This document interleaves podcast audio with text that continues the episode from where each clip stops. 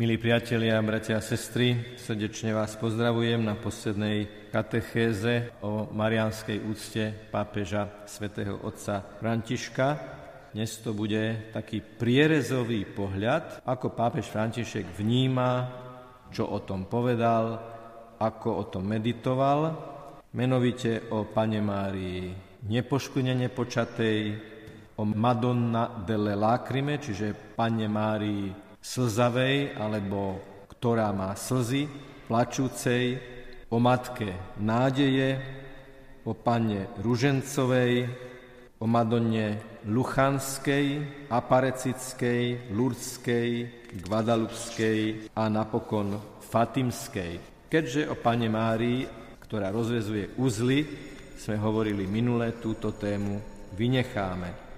Panu Máriu nepoškunenú pápež František vníma ako tú, ktorá sa dotýka sveta svojimi čistými, nepoškvrnenými rukami, čo môžeme vnímať aj ako symbol čistých a nepoškvrnených úmyslov plných lásky. V jednej svojej modlitbe k nepoškvrnenej Pane Márii pápež František povedal, potrebujeme mať také ruky, ako ty si mala, aby objímali z nehou, aby sme vedeli sa dotýkať Ježišovho tela v našich chudobných bratoch a sestrách, v chorých, v odmietnutých. Potrebujeme mať nepoškodené ruky ako ty, aby sme vedeli dvíhať padnutých a podopierať váhajúcich. Je to modlitba, ktorú pápež František povedal pri príležitosti slávnosti nepoškodeného počatia Panny Márie 8. decembra na španielskom námestí v Ríme.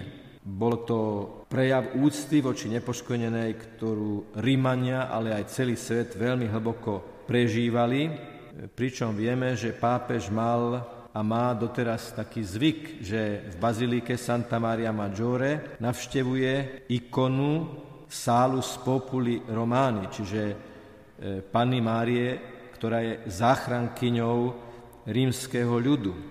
Treba povedať, že pápež František sa modlí, navštevuje ikonu, nakoľko je to možné pred každou svojou apoštolskou cestou a aj po návrate z apoštolskej cesty.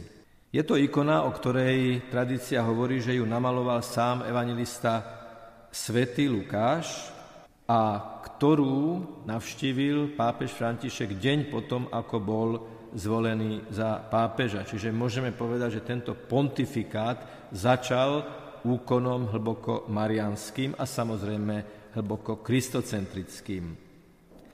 Pokiaľ ide o panu Máriu slziacu, alebo slzavú, alebo plačúcu, Madonna delle Lacrime, celkom takou originálnou súčasťou slávení bolo 5. mája 2016 keď bola špeciálna vigília osušovania slz.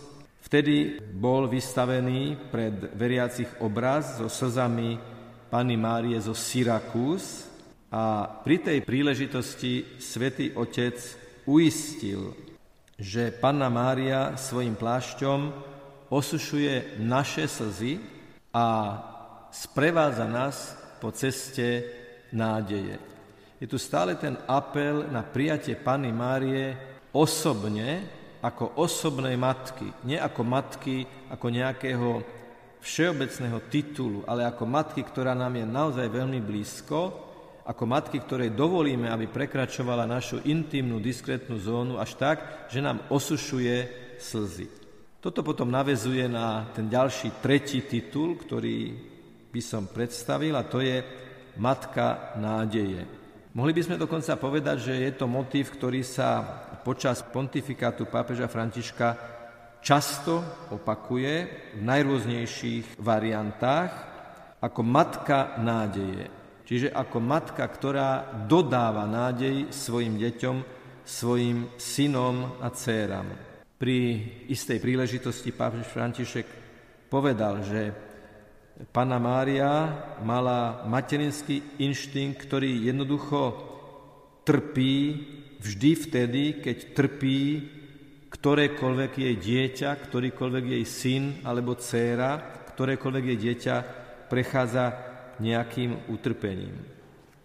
Ale aby to malo naozaj tú pointu matky nádeje, pápež František naďalej uistuje, nie sme siroty, máme v nebi matku, ktorá nás učí čnosti čakania, čnosti trpezlivosti, aj vtedy, keď sa to zdá byť nezmyselné. Teda trpieť a trpezlivosť spolu súvisia a mnohokrát je utrpenie to, že musíme čakať, ale práve tým, že čakáme, vyjadrujeme, že máme nádej na splnenie toho, na čo čakáme. A to čakanie môžeme priniesť ako obetu. Ďalší štvrtý titul je Pana Mária Ružencová. V jednom tweete, teda v krátkej internetovej vete, správe, ktorú uverejnil pápež František na sociálnych sieťach, vyznal opäť veľmi osobne. Rúženec je modlitba, ktorá sprevádza môj život vždy. Je to modlitba jednoduchých a svetých, je to modlitba môjho srdca. Čiže povedané moderným jazykom, pápež František hovorí, rúženec je moja srdcovka. Lebo, ako to on sám hovorí, rúženec je súhrnom, syntézou Božieho milosrdenstva. A preto, keď pápež stretáva osoby na verejných alebo súkromných audienciách, vždy im dá rúženec. Ten dar toho rúženca je, okrem toho, že je to darček, je to aj výzva. Dávam ti niečo, čo používaj. Keď dávam dar, tak ho dávam s aby ten, kto ho príjme, ho aj používal. Keď sme pred niekoľkými rokmi boli viacerí biskupy na duchovných cvičeniach, ktoré každý biskup je pozvaný si urobiť v Ríme a jeho okolí po piatich rokoch biskupskej služby, tak na konci sme stretli aj svätého Otca, podali sme si s ním ruky a nikdy na to nezabudnem, ako som dostal aj ja rúženec a vtedy mi tak veľmi aktualizačne svätý Otec František povedal a ďakujeme za Anku Kolesárovu. Ďakujem za Anku Kolesárovu. Preto pápež František aj v tejto súvislosti veľmi často pozýva mladých, aby sa modlili rúženec. E, niekedy sa hovorí, že rúženec je pre starších, ktorí majú čas, pre dôchodcov, dôchodkyne, rúženčiarov, kňazov, reholníkov. A tu je to výzva. Vy, mladí, sa modlite rúženec a chvála Bohu na Slovensku myslím si, že nechýbajú mladí ľudia, ktorí majú radi rúženec ako metódu sústredenia sa na základné pravdy o Bohu, o Pane Márii, o Ježišovi, o živote, o nás a o našich vzťahoch. Dokonca v roku 2013 bol taký nápad, že odovzdávali na námestí svätého Petra takú krabičku, štilizovanú ako liek, misericordin, liek misericordin, čo by sme mohli preložiť do slovenčiny voľne ako milosrdin, milosrdin, v ktorom v tej krabičke bol e, rúženec. Čiže kto si otvoril tú krabičku s tým liekom, tak tam našiel rúženec ako liek. O tom, kde sa kladli základy, prvé základy marianskej úcty pápeža Františka, hovorí jeho úcta k Madone di Luchán. Luchán je lokalita v jeho rodnej Argentíne, najnavštevovanejšie, najznámejšie tamojšie marianské putnické miesto. A on ho dáva do súvislosti so svojou starou mamou Rozáliou, ktorú on v mnohých svojich príhovoroch spomína aj veriacim ako príklad veriacej osoby, ktorá jeho osobne, ako jeho stará mama, naučila láske voči Pane Márii.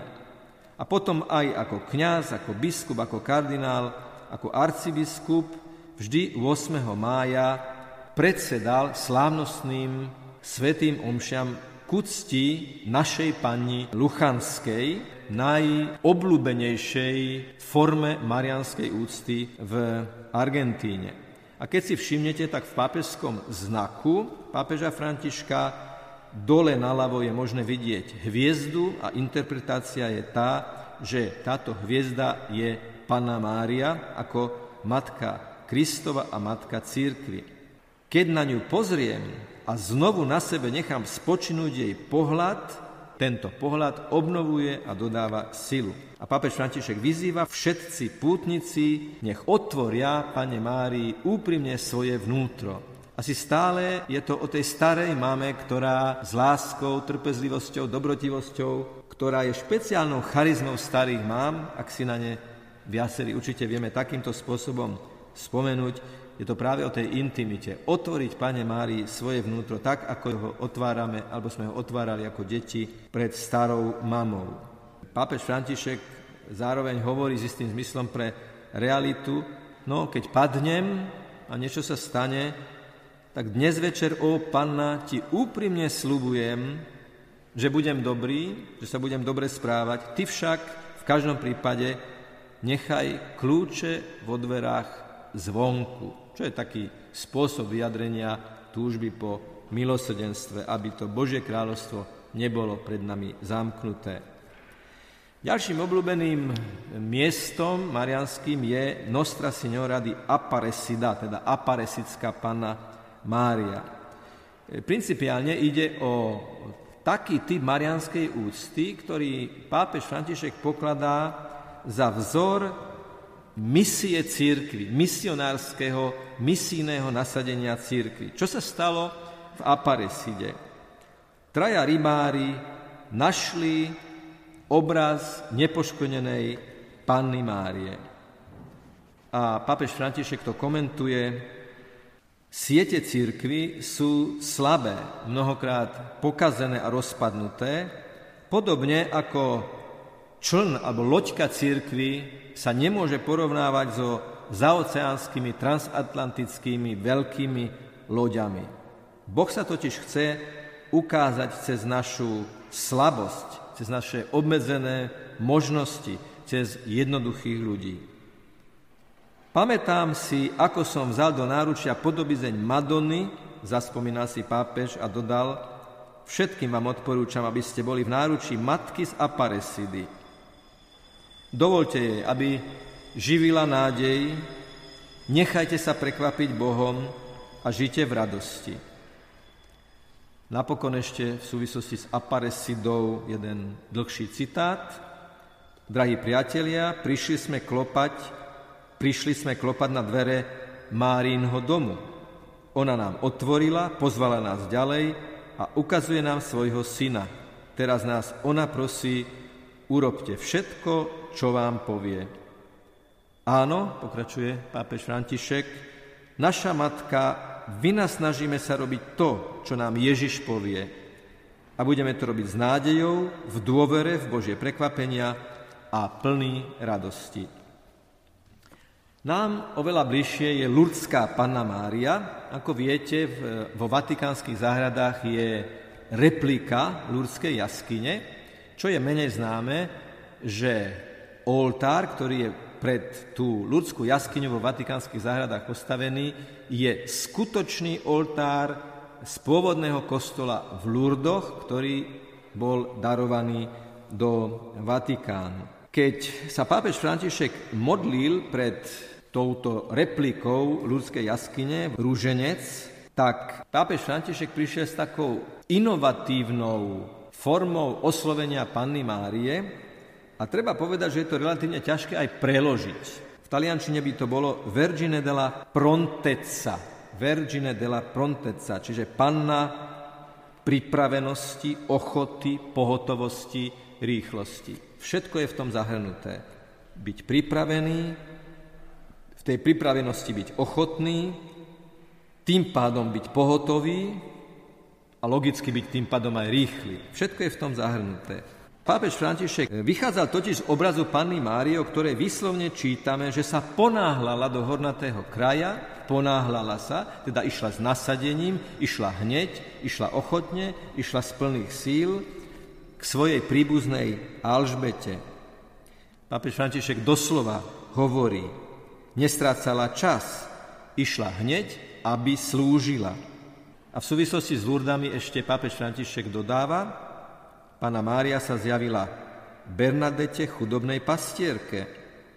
Toto je dobrá správa pre všetkých nás, ktorí sa považujeme naozaj za chudobných a maličkých. To, čo Boh skrýl pred múdrymi a rozumnými, zjavil tým najmenším. Boh chce každému zjaviť svoju nežnú prítomnosť. Keď som to čítal, napadla ma taká vec, predstavte si Lurdy. Naozaj mohutné, marianské, putnické miesto so štruktúrami, s dlhou tradíciou, s nespočtom uzdravení, aj zázračných a dokonca obrátení zaritých ateistov, ktorí sa dlho vysmievali, že je to celé nejaká masová ilúzia, masové šalenie. A toto všetko zorganizovala jedna tínedžerka, ktorá prišla kňazovi povedať, že sa jej zjavila panna Mária. My v tých dejinách týchto putnických miest si predstavujeme potom toho farára, potom biskupa, potom tých, čo to skúmali ale ten prvý, kto to začal, bolo dieťa, dievča. To isté vo Fatíme. Jednoduché deti spôsobili, že celý svet vie, že na určitom mieste sa uctieva Panna Mária ako cesta k Ježišovi a tam dochádza k zmene skutočného života. Už aj v samotných príbehoch týchto, týchto putnických, milostivých marianských miest je zakodovaný ten princíp, že z malého zrniečka sa stáva veľký strom. Ďalšia je Madonna Guadalupská. Obraz Panny Márie Guadalupskej je jeden z najúctevanejších obrazov celej Južnej Ameriky. Nazvaná Guadalupská na žiadosť Panny Márie takýmto spôsobom pravdepodobne je to odvodené z jedného komplikovaného asteckého slova, ktoré sa ani nebudem snažiť vysloviť, ale znamená rošliapala som hada.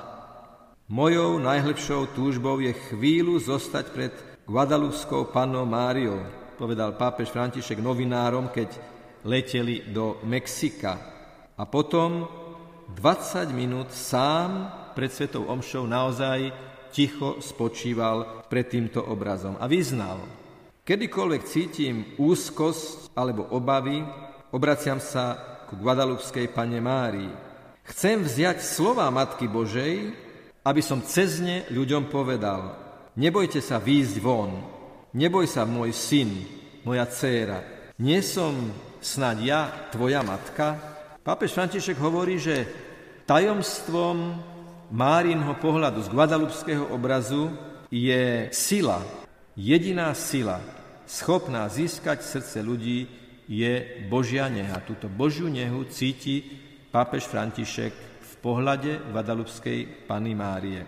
Ten príbeh je zase o tom, že z maličkého sa stáva veľké, lebo ten domorodý indián Juan Diego viackrát povedal Pane Mári, ale ja toto nedokážem, ja na toto nemám, ja to nedám, naozaj nie.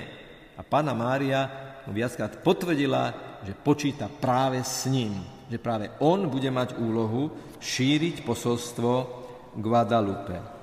Podľa pápeža Františka pri šírení Božieho diela nikto nemôže zostať stranou, nikto nemôže zostať vonku.